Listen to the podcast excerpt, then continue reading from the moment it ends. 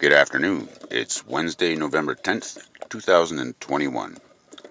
I'm one of God's kids, one of His perfectly imperfect creations, and one of His works in progress.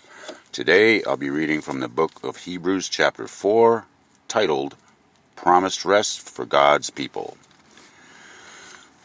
God's promise of entering His rest still stands, so we have ought to tremble with fear that some of you might fail to experience it.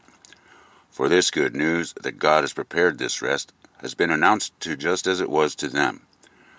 But it did them no good because they didn't share the faith of those who listen to God. For only we who believe can enter his rest. As for the others, God said, In my anger I took an oath. They will never enter my place of rest. Even though this rest has been ready since he made the world. We know it is ready because of this place in the Scriptures where it mentions the seventh day. On the seventh day God rested from all his work.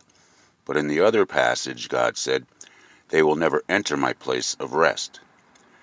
So God's rest is there for people to enter, but those who first heard this good news failed to enter because they disobeyed God.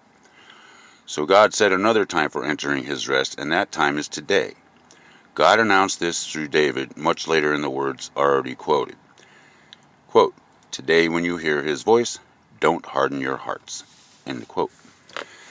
Now, if Joshua had succeeded in giving them this rest, God would not have spoken about another day of rest still to come. So there is a special rest still waiting for the people of God. For all who have entered into God's rest have rested from their labors just as God did after creating the world. So let us do our best to enter that rest.